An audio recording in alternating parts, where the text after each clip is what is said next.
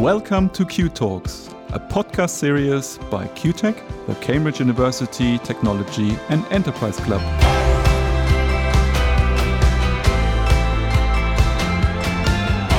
This episode was sponsored by DesignSpark, design tools and resources for engineers to help make their ideas happen. I'm Thomas. And I'm Shreya, and we're your hosts for CUTalks, a series for aspiring innovators in which we talk about the typical and not so typical journeys of making ideas reality and changing the world. This week on CUTalks, we are talking to Alex Murray, co founder of FlitBike, a new folding electric bike company based in Cambridge. Alex has a background in business development, and together with his co founder Dave, who is a former Jaguar Land Rover engineer, combined their expertise to produce the Flit 16 bike. We are very much looking forward to speaking with him about the rise of Flit Bike.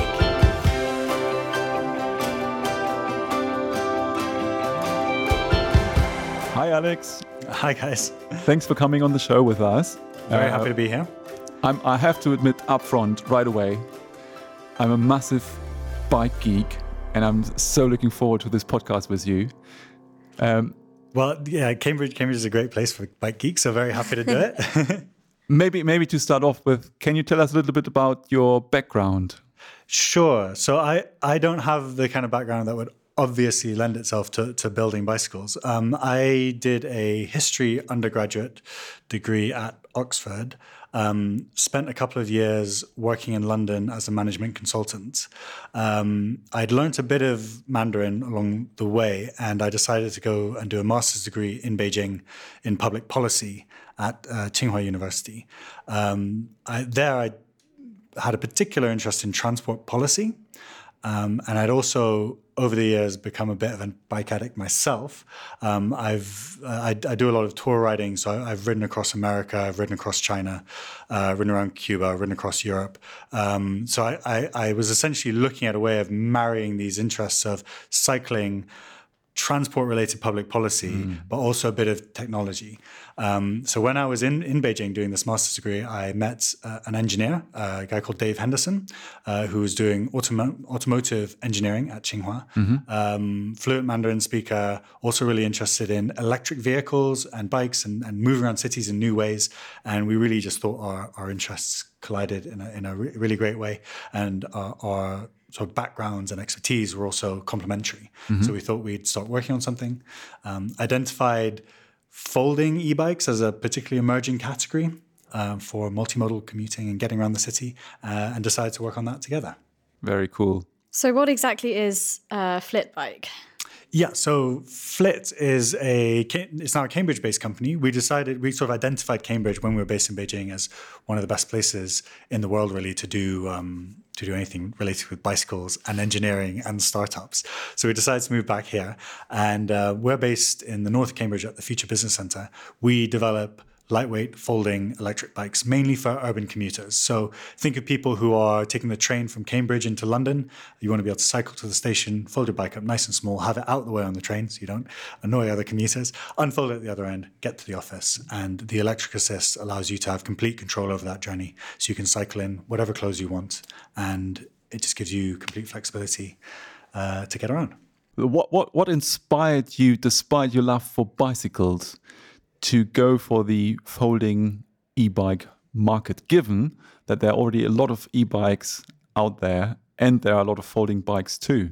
Sure. Yeah. So there are definitely a lot of uh, folding bikes. Uh, folding bikes have been around since the First World War. They were developed for um, Italian soldiers, I think it was, to to to carry them over the Alps, um, and they're also used in the Second World War by some of the paratroopers. So folding bikes have been around for absolute ages. There are lots of really good designs out there.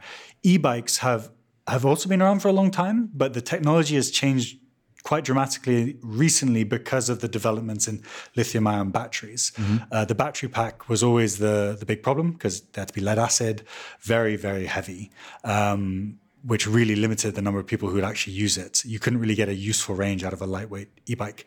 Uh, but now that lithium-ion batteries have become so good, you can suddenly change the way you design e-bikes. Mm-hmm. Um, these have been these these changes have been applied to folding bikes for a while, but generally they're retrofits. So you're taking existing folding bike.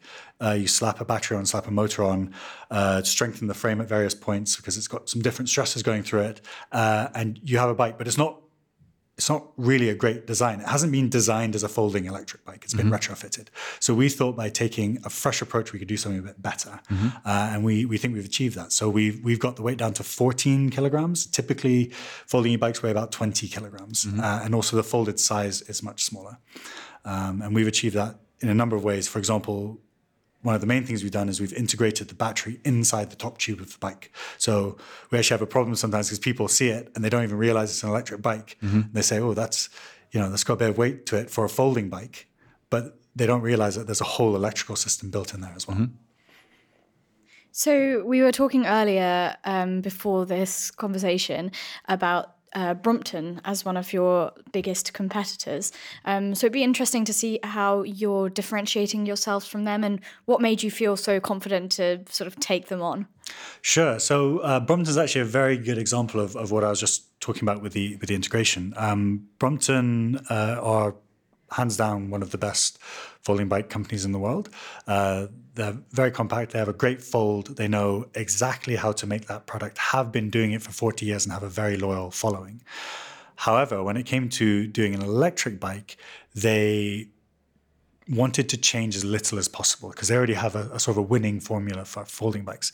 And what they've ended up doing is they have put a hub motor in the front wheel because to put it anywhere else would change the bike too much.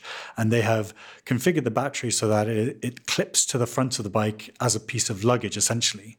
Um, and that has a couple of effects. First of all, when you fold down the Brompton Electric, you then have to carry a bike, unclip the battery, and carry them separately.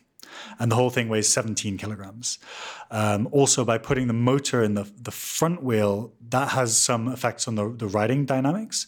Um, it's a it's a bit more complicated than this, but the, the, the analogy I like to give is that when you have a motor in the rear wheel or, or down in the by the bottom bracket, it feels like when the motor is giving you assistance, it feels like someone's pushing you from behind, or you have a very strong tailwind. Which is anyone who's been on a bike and has a tailwind will know that's a very nice feeling. uh, with the motor in the front wheel, it can feel a bit like someone's grabbed you by the shirt front and is pulling you forward. It's a bit unnatural to have all that torque going through the, the front wheel. So these are a couple of the compromises they've made, um, and we felt like by starting from scratch, we could do something better. And you're currently selling your bikes at a lower price than the Brompton e-bikes and yes. similar on the market. Yes. Okay. Uh, well, it depends what you mean by similar on the market because there are various types of uh, bikes out there. Yeah. Um, quite a range of prices. In general, you kind of get get what you pay for. The reason we're able to offer a discount at the moment is we're doing direct sales to consumers because we've just launched recently. So we recently had a Kickstarter campaign, um, and we're off, able to offer a discount because it's uh, it's pre-sale. So we're, we're now beginning the manufacturing, but th- these are people who are reserving their their bikes in advance. Um, and because we are not uh, selling through retailers, there's currently a discount because we don't have to pay the retailer margin. However, that won't be the case forever.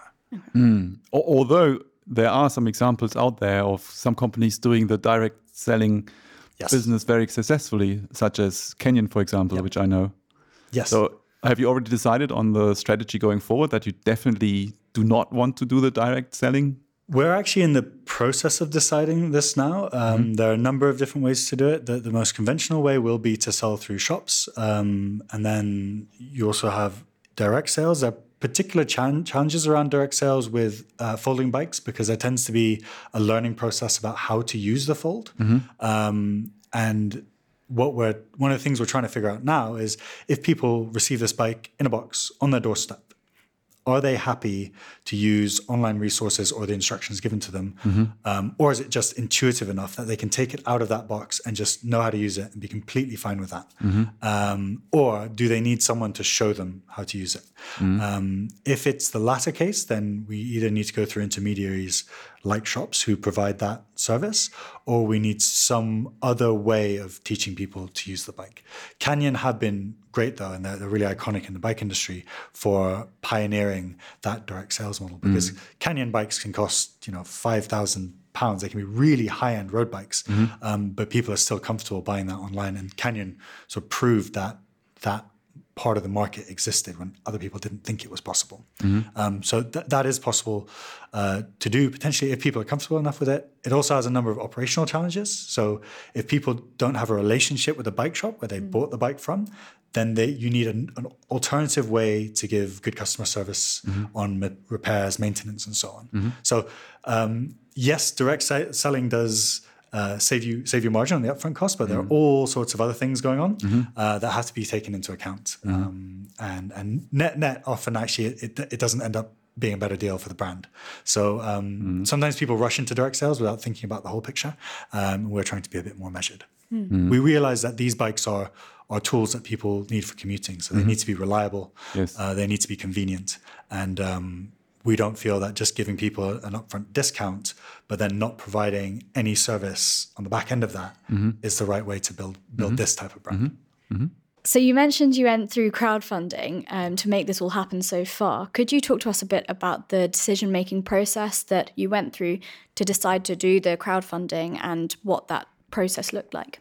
Sure. So um, I'll just clarify first what I mean by crowdfunding, because there are sort of four different types of crowdfunding you can do.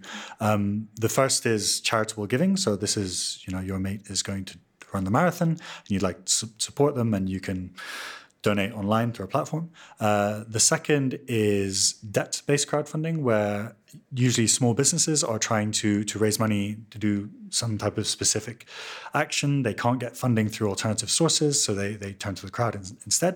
Um, so those are essentially loans by by ordinary people to small businesses. You have equity crowdfunding, where people are investing um, money to get a small proportion of of equity in your business. So the most famous example of that at the minute, I think, is BrewDog, who had this. I can't remember what it's called. Called like Punks Equity or something, uh, which lets people part own BrewDog and then they get discounts on beers and that that kind of thing. But we're having people buy into the brand and, and raising money on the open market without necessarily giving away a product.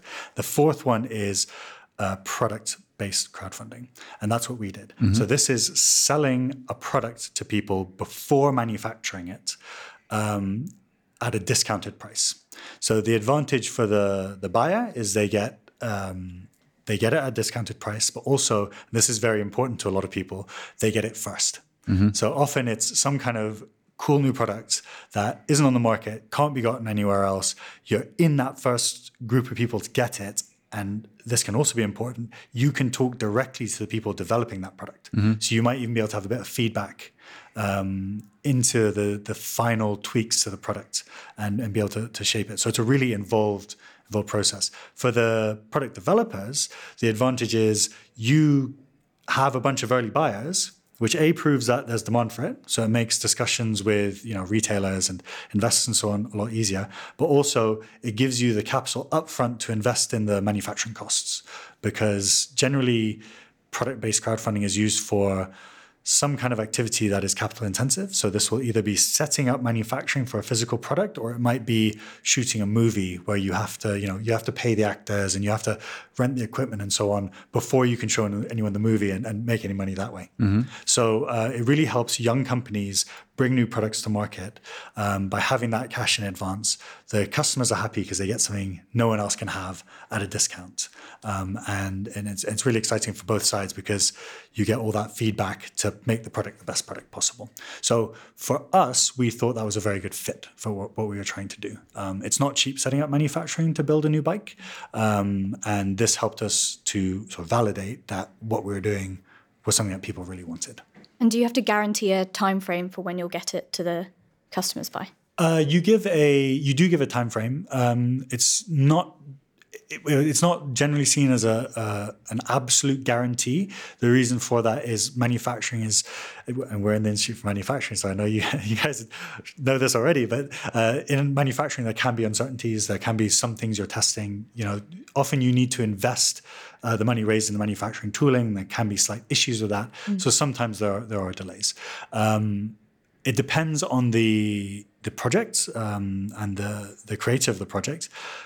What we tried to do is we spent a year working with a, a manufacturer, a bicycle factory in Taiwan, to prototype the bike, test it being manufactured, make sure we were as comfortable as possible with it before taking it through the crowdfunding. Um, people who are let's say, a bit less scrupulous will um, take what is essentially a concept um, and they don't allow this anymore, but in the early days, you could just put up 3D renders, um, say, here's a cool new product that we will build, raise loads of money, try to do the manufacturing, realize it doesn't work, and then the money's all gone. Mm. Um, so that that's essentially the risk. Um, but the the whole process is much, much, um, it's much more responsible now, to mm. be honest. Uh, and uh, we in particular didn't want to, certainly didn't want to be in that position. So we put a lot of effort um, into testing all that that first. Did you have any prior experience with product based crowdfunding? No, we didn't specifically. This is our first first one, um, but we took a lot of time to speak to as many people as possible who do, um, including people in the bike industry specifically. So there's actually a, a, an emerging cluster of UK based startups, mostly in London, to be honest, mm-hmm. uh, which are developing bikes. So this could this could either be developing bikes themselves, and e-bikes are quite popular in this, or it could be accessories for bikes. Mm-hmm. Um, and th- there are a range of them. A lot of them have been through it before. And uh, one of the great things about the community is as long as you're not directly competing with someone, people are generally pretty happy to help out. Mm-hmm. We all have the same suppliers, uh, we all talk to the same distributors and so on. So, um, you know, as startups, we try to pool our resources a bit and, uh, and make sure we, we have as much information as possible. So mm-hmm. it's, it's been really nice to be able to tap into those communities. And it's probably fair to say that your crowdfunding initiative has been pretty successful. Was that a complete surprise, or was that just the result of fantastic strategic planning? Ah, somewhere between the two, I think. Um, one thing worth mentioning is that uh, I think when people see crowdfunding campaigns, uh, generally they're a month long, so quite short and sharp. And people generally think that you've just come up with this idea, stuck it online, and then suddenly it's all taken off. Uh, in reality, usually there's anywhere between three and nine months of preparation that goes into a crowdfunding campaign for a one month campaign um, that no one else sees. Um, so I, I, wouldn't say it was a complete surprise because um, we, we put a lot of work into that. Um, and uh, we're very happy that it all paid off. Um, but it did do, yeah, it did do quite well. And that, that that's really important because that gives well, it gives us the, manu- uh, the, the confidence, as I said, that we are building something people want. It gives all of our supply chain partners the confidence that you know they're working with a company that is doing something that's going to be successful. Um, and later, for working with distributors or retailers or or whoever it happens to be, it gives gives them confidence as well. So yeah, a lot of it is about momentum. To be honest, you you build up a campaign, launch it, um, create that momentum, and then it's all about carrying that that through the business. Mm-hmm. So, for hardware startups that are interested in going about doing product based crowdfunding, what would be your top tips to them? Uh, so the, the first tip I, I, think I've sort of mentioned already is pre- preparation. Yeah. Really. Um, so talk to as many people as you possibly can, um, and set aside. I would say set aside at least six months. If it's a, it's a folding electric bike is a, is a very complicated product. Um, we actually th- thought it'd be a bit easier than it is, but it's definitely very complicated. Uh, so we took about nine months of preparation. Um, for a simpler product, it might only be three months. But definitely, I would I would allocate say six months to get your head around how it all works uh, and prepare for it. Um, because when you launch, it, it, the the launch day itself needs to be a, a, success. Usually, the the you can tell if this project is going to be successful or not within the first 24 hours. Um, and if you haven't done the preparation, it really won't won't be. The second tip is to appreciate that crowdfunding is its own little world, um, and that that has advantages and disadvantages. It's it's kind of great because it's got its own little ecosystem of people who specialize in that kind of marketing and you know journalists who write about that space and people who launch products in that space creators, as they're often referred to, um, who are a very helpful community, um, very happy to, to give a hand. Often because they just love to see new stuff emerge. Um, and that's true of the backers as well. You have a lot of serial backers who, who back all sorts of things. They seem to almost exclusively do their shopping mm. through um, through crowdfunding because they always want you know the latest tech. And that can be a really great ecosystem, but only if you appreciate it's there and you're able to sort of to sort of uh, lean on it and and you know talk to the right people. Um, the disadvantages of, of that are that because it's its own little world, um, you have to also realize that when you leave it, the big bad world is a bit different. Um, so it, it, requires a bit of forward planning to think, okay, we've, we've done this successfully in crowdfunding, but then what are we going to do later? Um, so yeah, that that's it. Sort of appreci- appreciating that. Um, and then I would say the, the, the third tip is around um, the follow up to crowdfunding. Once you do the crowdfunding, you need to be able to deliver. Mm-hmm so so to do to, to, go through the steps you need to be able to plan it really well. You need to be able to market it really well. You need to have a product that's that's awesome that people want and then you need to be able to effectively deliver it. Um, and on this this third part you sometimes see companies and this is where crowdfunding gets a bad name they put all of their effort into marketing um, and building the hype and they've done the prep and then they have to build something and they they haven't prepared for that stage. So yeah the preparation there you know, know who you're going to manufacture it with, have as many of those bugs ironed out. It's okay to have a couple of issues because you've once you've done a successful crowdfund, you have a group of people who back your product and they're, they're going to, you know, help you to make the best product possible. But you need to to do the preparation. So essentially, it's all, it's all about preparation, really. Mm. Um, and then maybe as a, a, a small fourth tip, it's um, don't like plan any holidays or anything during the campaign. It's going to probably be, be the most intense month of your life, um, and it, it's pretty for uh, pretty pretty much twenty four hours a day. Um, if you're doing a big campaign, you can have thousands of followers um, and backers who all have questions. And if you have a small team of a few people, you're mm. trying to answer emails from five thousand people. Um, that's that's pretty intense. Mm. Yeah. So wow. Yeah. Set aside set aside that month and, and don't have any other plans. Mm. Now, you've already mentioned that this is one way of financing and maybe getting a startup off the ground. Are you also looking into other ways of financing FlitBikes? Sure. So um, we've actually taken a mixed approach. Um, when we first started the company, um, Dave and I both put in the the founding capital for mm-hmm. the, the, company. So I, I, used to work, as I said, in in London as a management consultant. So I had some modest savings. Dave used to work for Jaguar Land Rover and the TTP group here in Cambridge, so he also had some savings, uh, and we pooled those, put them in, and that's that's how we started the company. Mm-hmm. Uh, we've had grant funding, so our first grant was from the Department for Transport. Mm-hmm. Um, these are generally match funded, so they will. Uh, you define a project and they say, okay, we'll we'll fund. That one was forty five percent, so we'll fund forty five percent of this. You find the fifty five percent. Um, so we were able to use our seed capital to do that. Once you've got a, a, few of these grants, and we've also had grants from the, the European Union and from uh, the Design Council, um, once you have these grants, it starts to give people a bit of confidence, and that's when you can start talking to investors. Mm-hmm. So we raised a small investment round last year that helped to fund the manufacturing exploration that I, I described earlier, mm-hmm. and also to to fund some of the marketing and other activities around the crowdfunding campaign.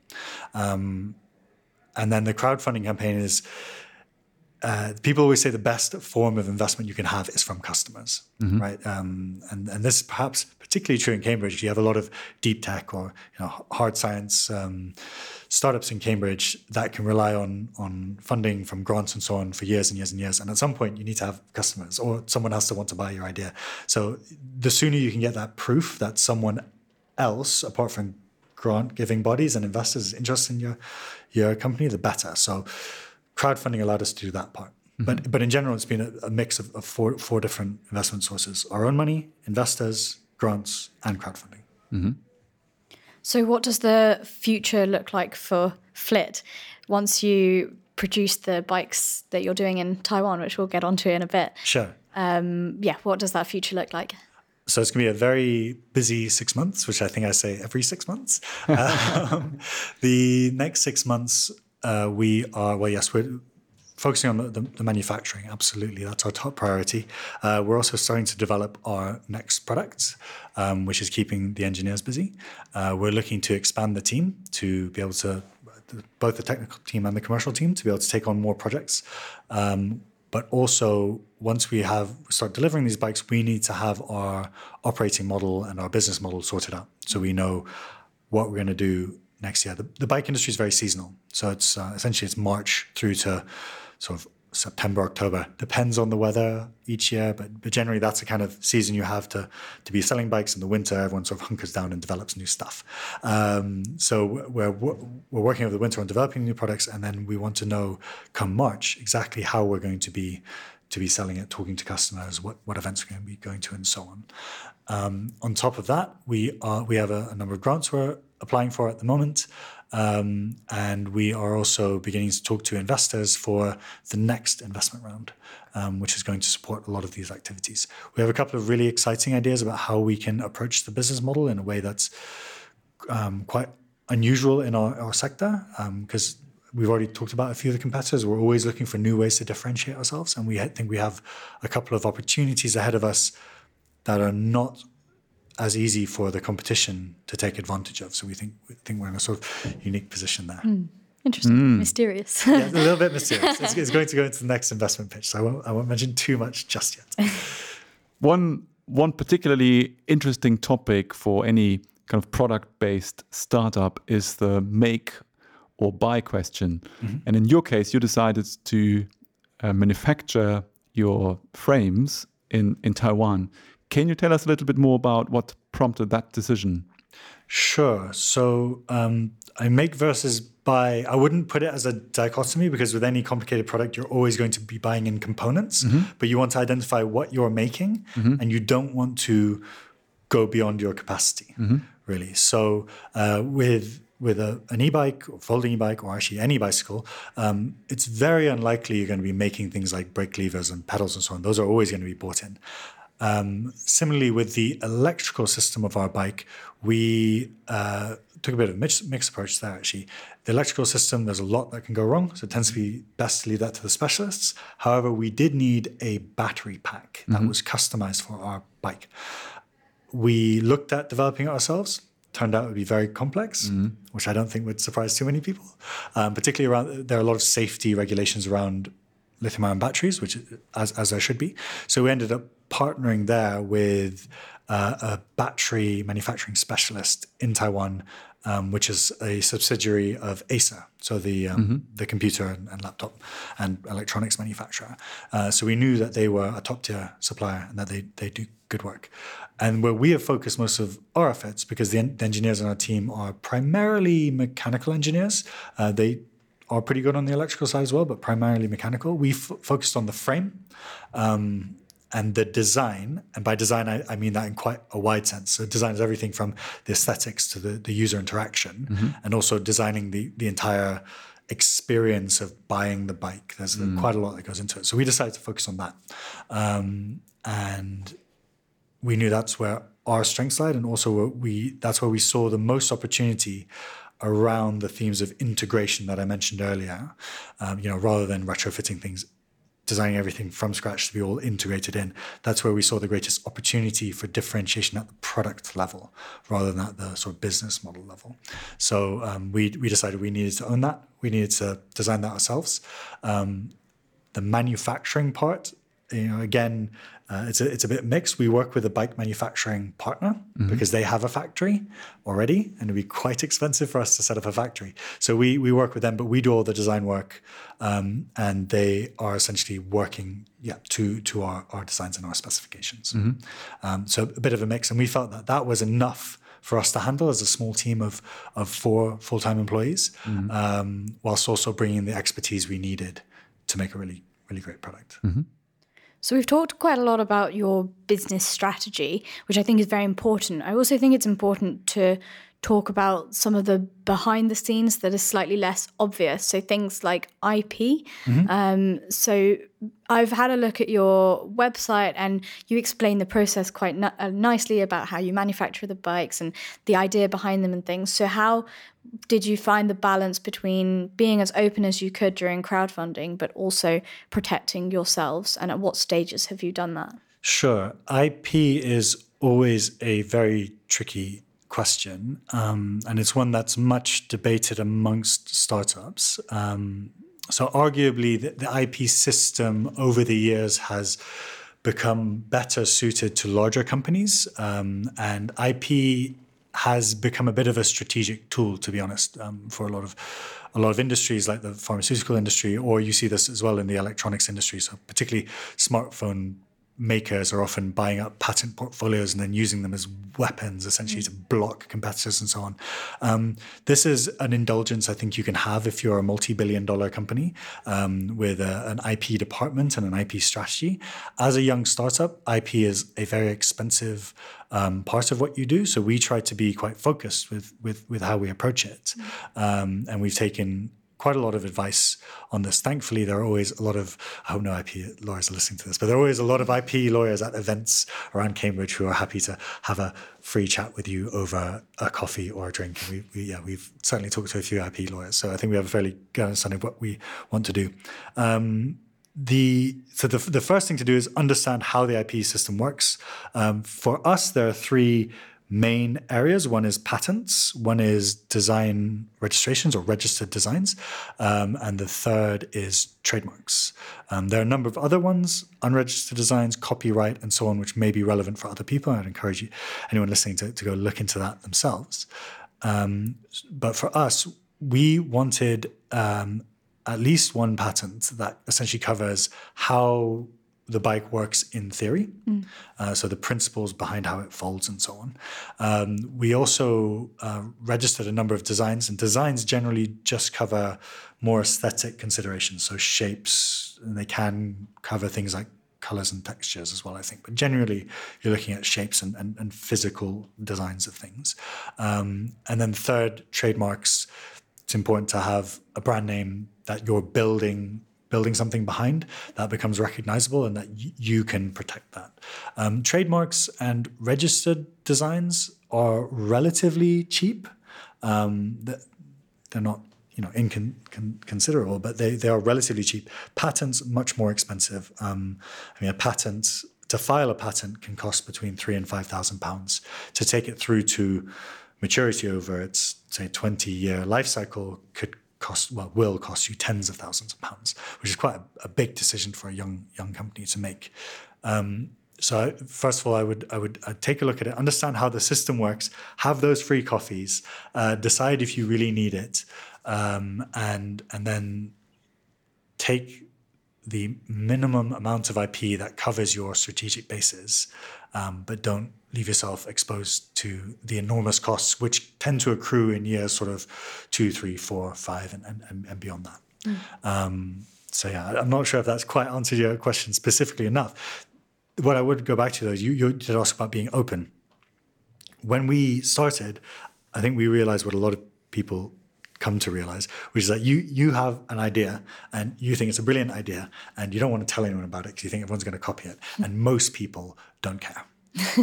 like genuinely don't care, or you'll you'll tell them about it and they'll say, "Oh, that's nice," but then actually they've got a million other things going on in their life, and people people aren't sort of lurking around corners waiting for a tiny company in Cambridge to come up with an idea that they can then steal and go go develop because they've got nothing else to do.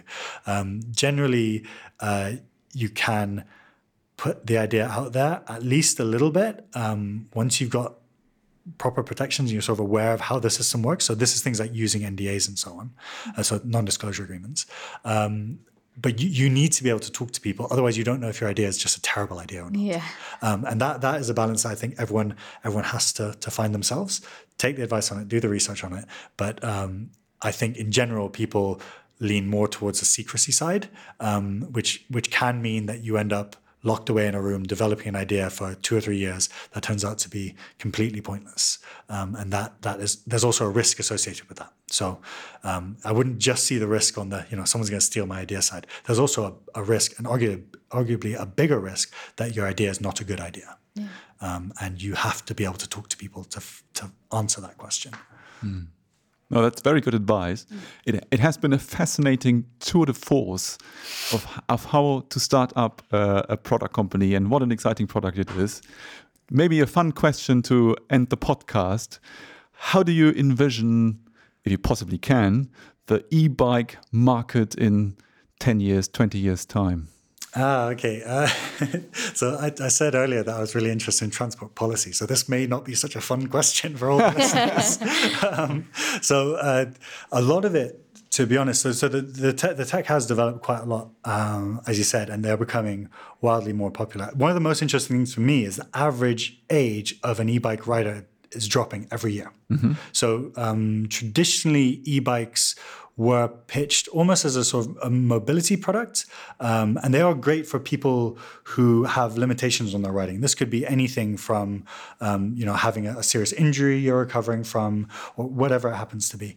Uh, now, e-bikes, because they're becoming so much smaller, lighter, uh, the designs are getting so much better. They're just becoming seen to be a way to, to just get around the city effectively mm. uh, on a small device that doesn't take up a lot of space. Um, and I'm quite excited by what's going on in, in places like um, the Netherlands.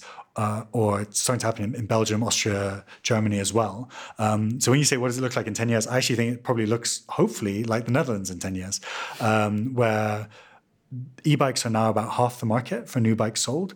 Um, they're a great way to encourage more people to get involved. So you see this something that always I'm always very happy to see is parents cycling their kids to school um, in these kind of cargo bike mm-hmm. style things, and families cycling together because e-bikes have essentially let everyone just balance out their their ability level. Um, however, the caveat to that is that can only happen if you have the infrastructure and the policies and laws in place so that people feel safe doing that. Mm-hmm. There's no point getting everyone on bikes um, if they don't feel safe riding with their, their kids on, on the street. Um, and that's where we're not we're not there yet in the UK. Um, we're much further down that road in, in parts of continental Europe. So, uh, what I hope is that e bikes now are showing the possibility of what can happen, and that we have a political reaction to that to put in place the infrastructure and the policies so we can get more people riding and have more livable cities. Mm-hmm. Now, that's a fantastic vision to aspire to. Maybe because I'm such a bike geek, uh, in terms of product, how do you envision?